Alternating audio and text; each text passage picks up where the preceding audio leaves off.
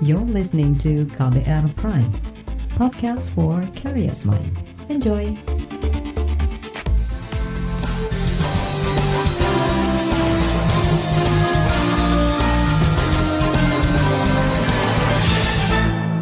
Halo saudara, senang sekali kami bisa menyapa Anda kembali dalam program KBR Sore untuk edisi hari ini Jumat 24 Juli 2020.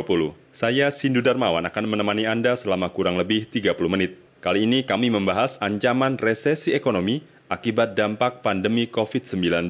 Negara tetangga Singapura pada kuartal pertama tahun ini mengalami pertumbuhan ekonomi minus 0,7 persen. Lalu sepekan lalu, Kementerian Perdagangan dan Industri Singapura MTI mengumumkan pertumbuhan ekonomi negeri Singa itu anjlok lagi 41,2 persen pada kuartal kedua. Menyusul Singapura, Korea Selatan juga mengalami resesi ekonomi. Pertumbuhan ekonomi negeri ginseng itu negatif selama dua kuartal berturut-turut. Kuartal pertama minus 1,3 persen, dan pada kuartal kedua tahun ini, pertumbuhan ekonomi Korea Selatan justru merosot semakin jauh, yaitu minus 3,3 persen. Pertanyaannya, bagaimana kondisi perekonomian nasional saat ini? Apakah akan mengalami nasib sama seperti kondisi ekonomi kedua negara tersebut? Atau justru membaik? Saudara, pandemi COVID-19 berdampak luar biasa terhadap perekonomian nasional. Penerimaan negara diperkirakan mengalami kontraksi sampai 10 persen. Sementara belanja negara mengalami pembengkakan akibat banyak dana yang dirogoh pemerintah untuk penanganan dampak pandemi. Misalnya untuk sektor kesehatan, masyarakat yang kehilangan pekerjaan, bantuan sosial, stimulus UMKM, dunia usaha, sektoral, daerah, dan masih banyak lagi. Optimisme pertumbuhan ekonomi nasional yang di awal tahun ini sempat berbunga-bunga, semakin hari kian layu. Menurut Menteri Keuangan Sri Mulyani, pertumbuhan ekonomi nasional tahun ini bisa semakin memburuk, yaitu minus 0,4 sampai 1 persen. Angka ini masih jauh lebih baik kalau dibandingkan dengan prediksi Organisasi Kerjasama dan Pembangunan Ekonomi (OECD). OECD menyebut jika terjadi gelombang kedua pandemi COVID-19, maka ekonomi global akan terkontraksi minus 5 sampai 7,6 persen. Berikut paparan Menteri Keuangan Sri Mulyani Indrawati saat webinar tentang strategi pengelolaan risiko pembiayaan syariah pasca COVID-19 Kamis kemarin. Saat ini berbagai proyeksi menunjukkan kontraksi akan mencapai minus 5. Bahkan menurut OECD dalam skenario terjadinya second wave bisa mencapai minus 7,6. Indonesia pun juga tidak luput dari pengaruh yang luar biasa. Proyeksi ekonomi Indonesia yang tadinya 5,3 persen pada kuartal ke-1 telah menurun menjadi hanya 2,97 kuartal kedua diperkirakan akan lebih berat lagi dengan berbagai kebijakan penutupan atau pembatasan sosial yang meluas. Kita memperkirakan perekonomian akan tumbuh antara minus 0,4 persen hingga positif 1 persen. COVID menghantam baik sisi permintaan dan penawaran, produksi maupun dari sisi permintaan dan juga menimbulkan disrupsi dari sisi global value chain karena adanya penutupan perbatasan dan pembatasan pergerakan manusia. Dalam suasana tekanan yang luar biasa, APBN kita juga menghadapi tekanan yang luar biasa. Penerimaan negara menurun diperkirakan hingga kontraksi 10 persen. Sementara belanja negara meningkat sangat besar untuk menangani sektor kesehatan, untuk membantu masyarakat yang kehilangan pekerjaan dan yang mengalami kemiskinan tambahan sehingga kita perlu meningkatkan bantuan sosial juga kepada bantuan usaha kecil menengah kepada sektoral maupun daerah dan juga dunia usaha serta mencegah agar krisis ini tidak meluar meluas menjadi krisis keuangan. Itu tadi Menteri Keuangan Sri Mulyani. Saudara, dampak pandemi COVID-19 tidak saja menghantam korporasi, tapi juga UMKM dan rumah tangga. Rentetan imbasnya pun mendera sektor perbankan dan sektor keuangan secara keseluruhan. Menurut asisten Gubernur Bank Indonesia bidang stabilitas sistem keuangan dan kebijakan makro prudensial Bank Indonesia, Juda Agung, pemerintah terus berupaya memulihkan perekonomian nasional, termasuk meluncurkan program pemulihan ekonomi nasional (PEN) dan terakhir menggulirkan lagi kredit modal kerja KMK untuk 12 juta pelaku UKM. Juda mengibaratkan semua program yang digulirkan pemerintah berkejaran dengan waktu untuk menghindari ancaman resesi. Berikut penuturan Juda Agung dari Bank Indonesia. Dampaknya memang uh, cukup uh, masif gitu ya, karena itu terkena pada korporasi, terkena pada UMKM, ya, rumah tangga dan sebagainya yang tentunya punya implikasi kepada sistem perbankan dan sistem keuangan secara keseluruhan. Kalau kita lihat uh, uh, kami monitor terus kondisi korporasi dan uh, kondisi rumah tangga memang kalau kita lihat data-data terakhir menunjukkan pertumbuhan penjualan atau sales growth dari korporasi ini sudah negatif. Ini artinya memang mengkonfirm forecast-forecast dari berbagai lembaga termasuk Bank Indonesia bahwa triwulan 2 ini pertumbuhan ekonomi akan negatif. Pertumbuhan di triwulan 3 kami perkirakan dari Bank Indonesia ada kemungkinan juga masih negatif.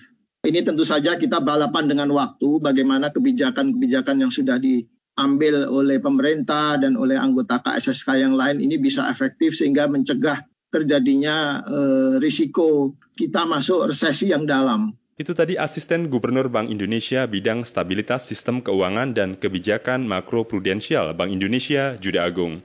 Saudara, meski pada kuartal pertama tahun ini pertumbuhan ekonomi nasional masih tercatat positif, tapi di kuartal kedua pertumbuhan itu semakin berat akibat pandemi COVID-19.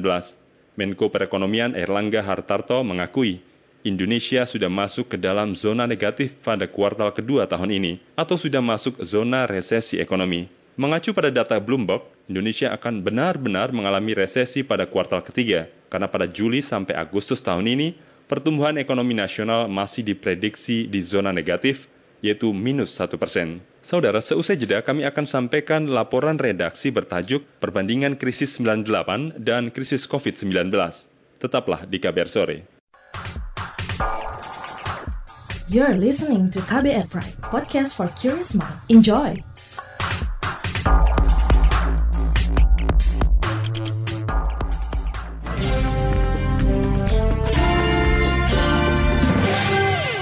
Indonesia dikhawatirkan akan masuk jurang resesi akibat pandemi COVID-19 dengan kondisi lebih parah ketimbang krisis 1998. Apalagi negara-negara maju seperti Korea Selatan, Singapura, dan Jepang sudah bertumbangan setelah ekonominya tercatat minus dua kuartal berturut-turut. Apakah kekhawatiran itu bakal terjadi? Simak laporan jurnalis KBR Valda Kustarini. Ekonom senior Sri Adi Ningsih membandingkan kondisi resesi 1998 dengan situasi saat ini yang disebut-sebut bisa lebih parah. 20 tahun lalu, ekonomi Indonesia anjlok hingga minus 13 persen. Resesi ini dialami akibat terdampak krisis di Asia. Namun Sri menilai, situasi saat ini berbeda dengan 98. Kala itu Pulau Jawa khususnya Jakarta, mendapat pukulan terberat. Usaha mikro kecil dan menengah UMKM menjadi penyelamat. Sedangkan situasi saat ini, UMKM menjadi salah satu sektor yang terdampak hebat. Kalau pada tahun 98 itu UMKM itu penyelamat, tidak terpukul ya. Kalau sekarang termasuk UMKM dampaknya luar biasa besarnya, khususnya pada awal pandemi ya, waktu ada eh, PSBB, meskipun telah mulai new normal, UMKM mulai menggeliat lagi. Meski cakupan dampak krisis 98 tak seluas saat ini, tapi efeknya lebih besar karena memukul sektor modern. Hal ini diperparah dengan nilai tukar rupiah yang anjlok akibat aksi membeli dolar oleh para debitur. Sri melihat keadaan ekonomi saat ini masih bisa dikendalikan pemerintah, sehingga jurang resesi tak akan separah seperti pada 98. 98 saya kira akan lebih parah karena minus 13-an. Tapi kan itu adalah di pada daerah Jakarta dan sekitarnya kalau pada saat ini merata di seluruh Indonesia. Dampak pada pertumbuhan ekonomi kita mungkin tahun ini kalaupun negatif saya kira tidak akan sampai minus 5 persen ya ataupun minus 10 persen Apalagi menurut Sri, saat ini perkantoran sudah mulai buka dan beroperasi meski dengan pembatasan. Ekonom UGM ini mendorong pemerintah lekas menghidupkan UMKM karena menopang 60 persen ekonomi nasional. Selain itu, sektor industri dan pariwisata juga harus mulai digenjot saya kira kalau UMKM ini ketolong dan bisa beroperasi, ini akan banyak menolong. Selain itu, industri mudah-mudahan juga produktif lagi karena mereka share-nya pada perekonomian 20-an persen. Selain itu investasi. Pariwisata domestik ini yang saya kira bisa digenjot karena masyarakat yang sudah lama hanya di rumah saya kira juga ingin berliburan ya. Bekas anggota Dewan Pertimbangan Presiden ini berpandangan pemerintah belajar banyak dari krisis sebelumnya, sehingga mampu mengendalikan ekonomi. Aturan yang diterbitkan dinilainya sudah cukup memadai asal mendapat dukungan dari semua kalangan. Dari pusat sampai ke daerah, semuanya mendukung, dimanfaatkan maksimal oleh dunia usaha. Mestinya kalau kemudian nanti vaksin ditemukan, kita dengan hidup memenuhi protokol kesehatan, tapi juga ini mestinya 2022 lah itu kita sudah mulai akan bisa recover ya. Sementara itu, Guru Besar Universitas Brawijaya, Ahmad Erani Yustika berpendapat krisis 98 hanya menyerang sektor ekonomi, terutama nilai tukar rupiah. Fase pemulihan pun menjadi lebih cepat. Sedangkan krisis akibat COVID-19 melumpuhkan banyak sektor dan membutuhkan waktu lebih lama untuk bangkit. Untuk kasus Indonesia, pertumbuhan ekonominya tidak akan sedalam seperti tahun 98. Kalaupun nanti minus tidak akan sampai pada level itu ya. Tapi pergerakan kegiatan ekonomi itu akan mengalami pemulihan dalam masa transisi yang membutuhkan waktu. Mungkin 3 sampai 5 tahun ke depan gitu ya. Erani menilai krisis kali ini lebih sulit diprediksi ujungnya ketimbang resesi 98. Ia berasumsi titik akhir pandemi adalah saat vaksin sudah ditemukan. Ketika ada harapan vaksin dan obat-obatan untuk mengendalikan COVID-19 ini sudah bisa diproduksi katakanlah pada awal atau pertengahan tahun depan. Nah dengan asumsi itu maka tahun depan saya kira atau pertengahan tahun depan itu menjadi titik akhir bisa kita estimasi hari ini dengan asumsi bahwa vaksin itu bisa ditemukan. Ex-staf khusus Presiden ini melihat ekonomi mulai bergerak meski bertahap di semester kedua. Misalnya, Pusat perdagangan dibuka dengan protokol kesehatan serta restoran dan pabrik yang sudah beroperasi kembali. Sektor kuliner diprediksi bakal mampu bertahan di masa pandemi. Menurutnya, peralihan penjualan dari luring ke daring bisa dipacu untuk mendongkrak dunia usaha. Contohnya begini, sektor kuliner itu, itu tetap bisa bertahan karena kegiatan makanan tadi itu bisa dilakukan orang tanpa harus berinteraksi satu dengan yang lainnya. Kedua adalah sektor yang bisa memanfaatkan teknologi informasi sehingga penjualan yang mereka lakukan tidak harus mempertemukan secara fisik dengan pembelinya. Langkah-langkah tadi itu bukan sekedar untuk memitigasi krisis yang terjadi pada hari ini, tetapi juga akan menjadi bagian dari bahasa baru kegiatan ekonomi di masa yang akan datang. Demikian laporan tim KBR, saya Valda Kustarini. Saudara, jauh sebelum pertumbuhan ekonomi nasional terjerembab di zona negatif, sudah banyak sektor industri bertumbangan Salah satunya industri tekstil dan produk tekstil atau TPT. Dari 2,7 juta tenaga kerja di sektor TPT, sekira 2 juta di antaranya sudah dirumahkan. Lantas bagaimana strategi mereka bisa bertahan? Simak wawancara dengan Asosiasi Pertekstilan Indonesia, API, usai jeda. Tetaplah di KBR Sore. You're listening to KBR Pride, podcast for curious mind. Enjoy!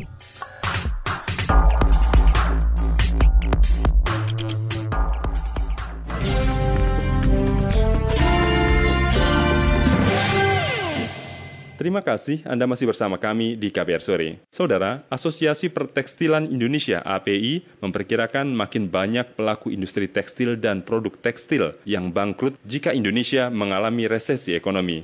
Prediksi ini tidak main-main, karena selama pandemi COVID-19, pelaku usaha tekstil dan produk tekstil dari hulu sampai hilir sudah semakin sulit bertahan.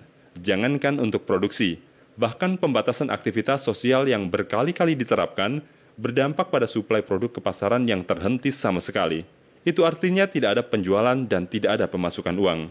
Jurnalis KBR Wahyu Setiawan merekam kegelisahan Sekjen Asosiasi Pertekstilan Indonesia API Rizal Tanzil Rahman melalui perbincangan berikut ini. Bagaimana Asosiasi Pertekstilan Indonesia menanggapi adanya prediksi seperti ini, Pak? Kita memang ini keprihatinan bersama, khususnya di sektor tekstil juga kita mengalami tekanan yang cukup berat. Bahkan di pertumbuhan industri tekstil kita di kuartal kedua ini juga memang minus, hampir sama dengan pertumbuhan ekonomi nasional. Apalagi tekstil itu adalah industri manufaktur yang menyerap banyak tenaga kerja, kemudian kita struktur industrinya dari hulu ke hilir cukup panjang, sehingga dampaknya juga sangat signifikan terhadap sektor kita. Apalagi di awal-awal ketika PSBB diberlakukan, penutupan pusat-pusat grosir tekstil itu mau tidak mau menyebabkan stopnya suplai pasokan produk kita ke pasar. Sehingga berimbas ke industri baik dari mulai garment, benang, kain sampai ke hulu, ke fiber.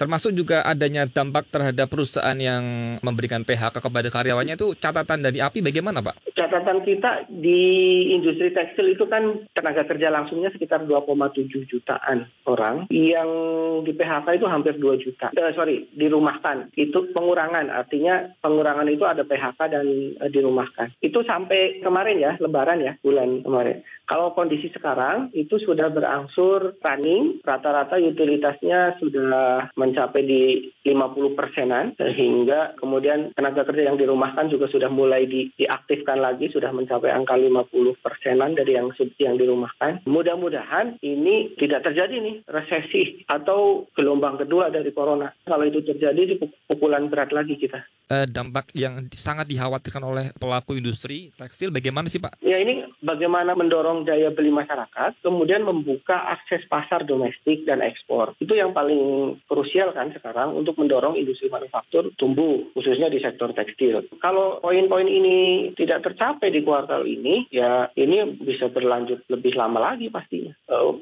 pastinya pertumbuhan ya, kinerja ekspor kita turun drastis pasti, penjualan uh, pasar domestik kita juga turun, ya otomatis imbasnya ke kita, ke eksistensi industrinya. Jumlah industrinya barangkali nanti kalau ini terus berlanjut apakah kita bisa bertahan sampai akhir tahun? Ya saya pikir akan menjadi kondisi yang berat ini kan pemerintah sudah mengeluarkan berbagai macam kebijakan stimulus, kemudian ada program juga pemulihan ekonomi nasional. Sekarang yang dirasakan oleh pelaku industri tekstil di lapangan bagaimana Pak? Apakah sudah tepatkah atau memang kurang efektif Pak dirasakan?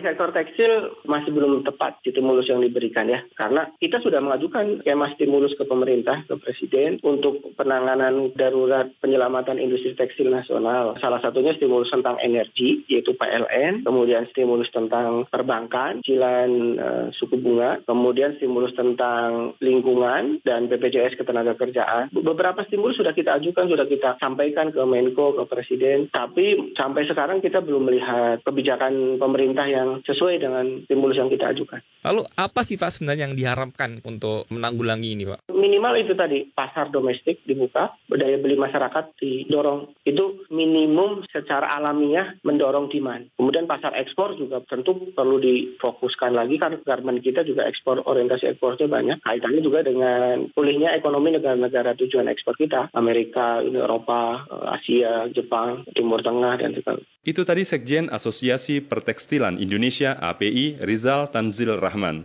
Lantas bagaimana pendapat pengamat ekonomi terhadap ancaman resesi di Indonesia yang diperkirakan tidak terlalu buruk seperti Singapura dan Korea Selatan? Benarkah prediksi itu? Informasinya akan kami sampaikan sesaat lagi. Tetaplah di KBR Sore. Kami segera kembali. You're listening to KBR Pride, podcast for curious mind. Enjoy!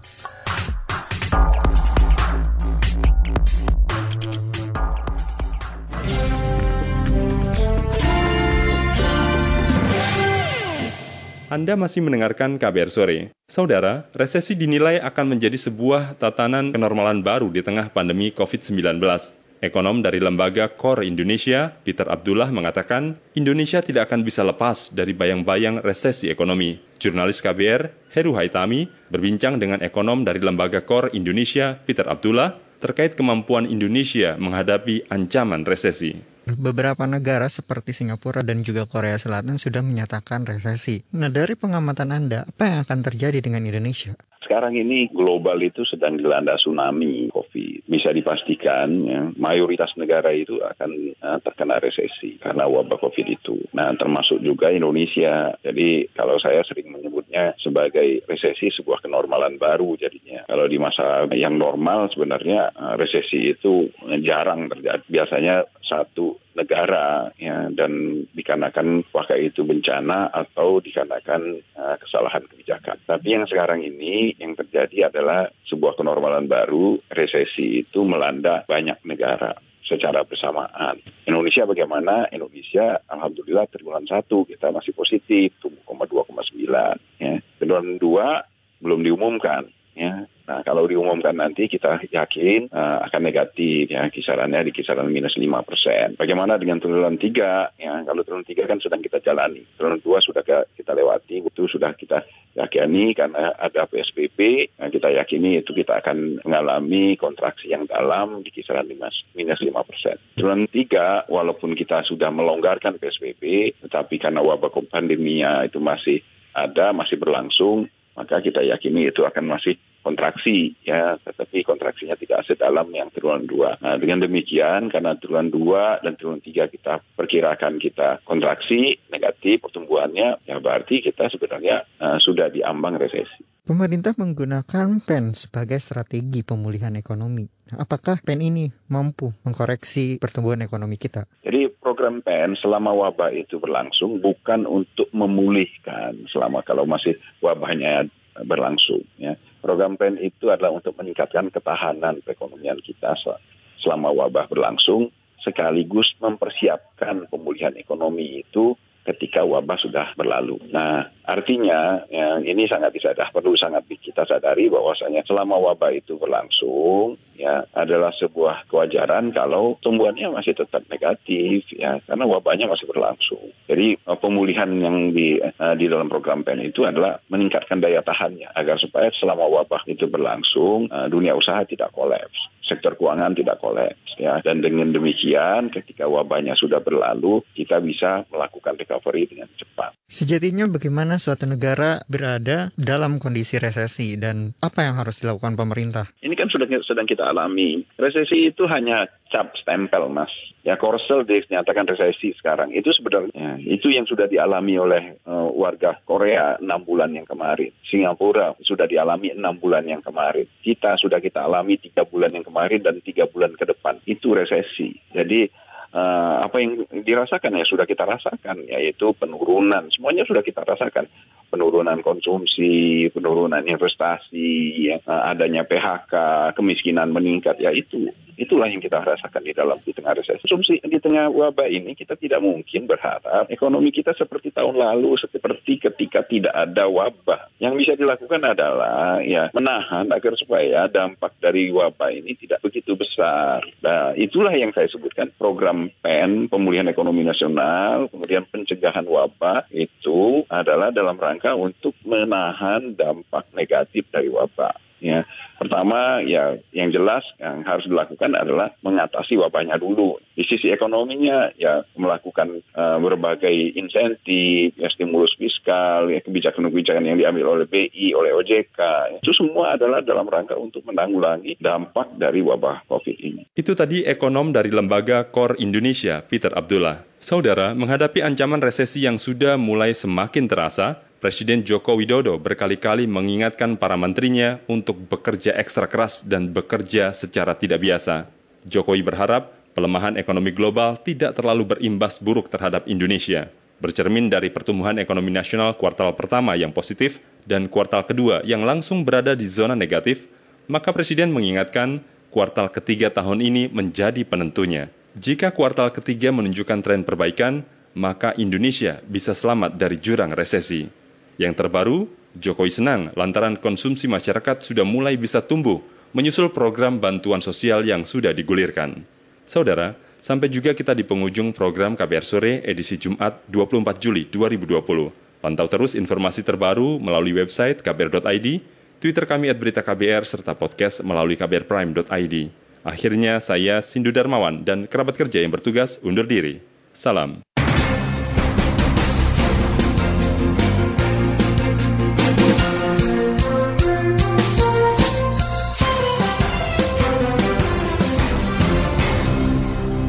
KBR Prime, cara asik mendengar berita.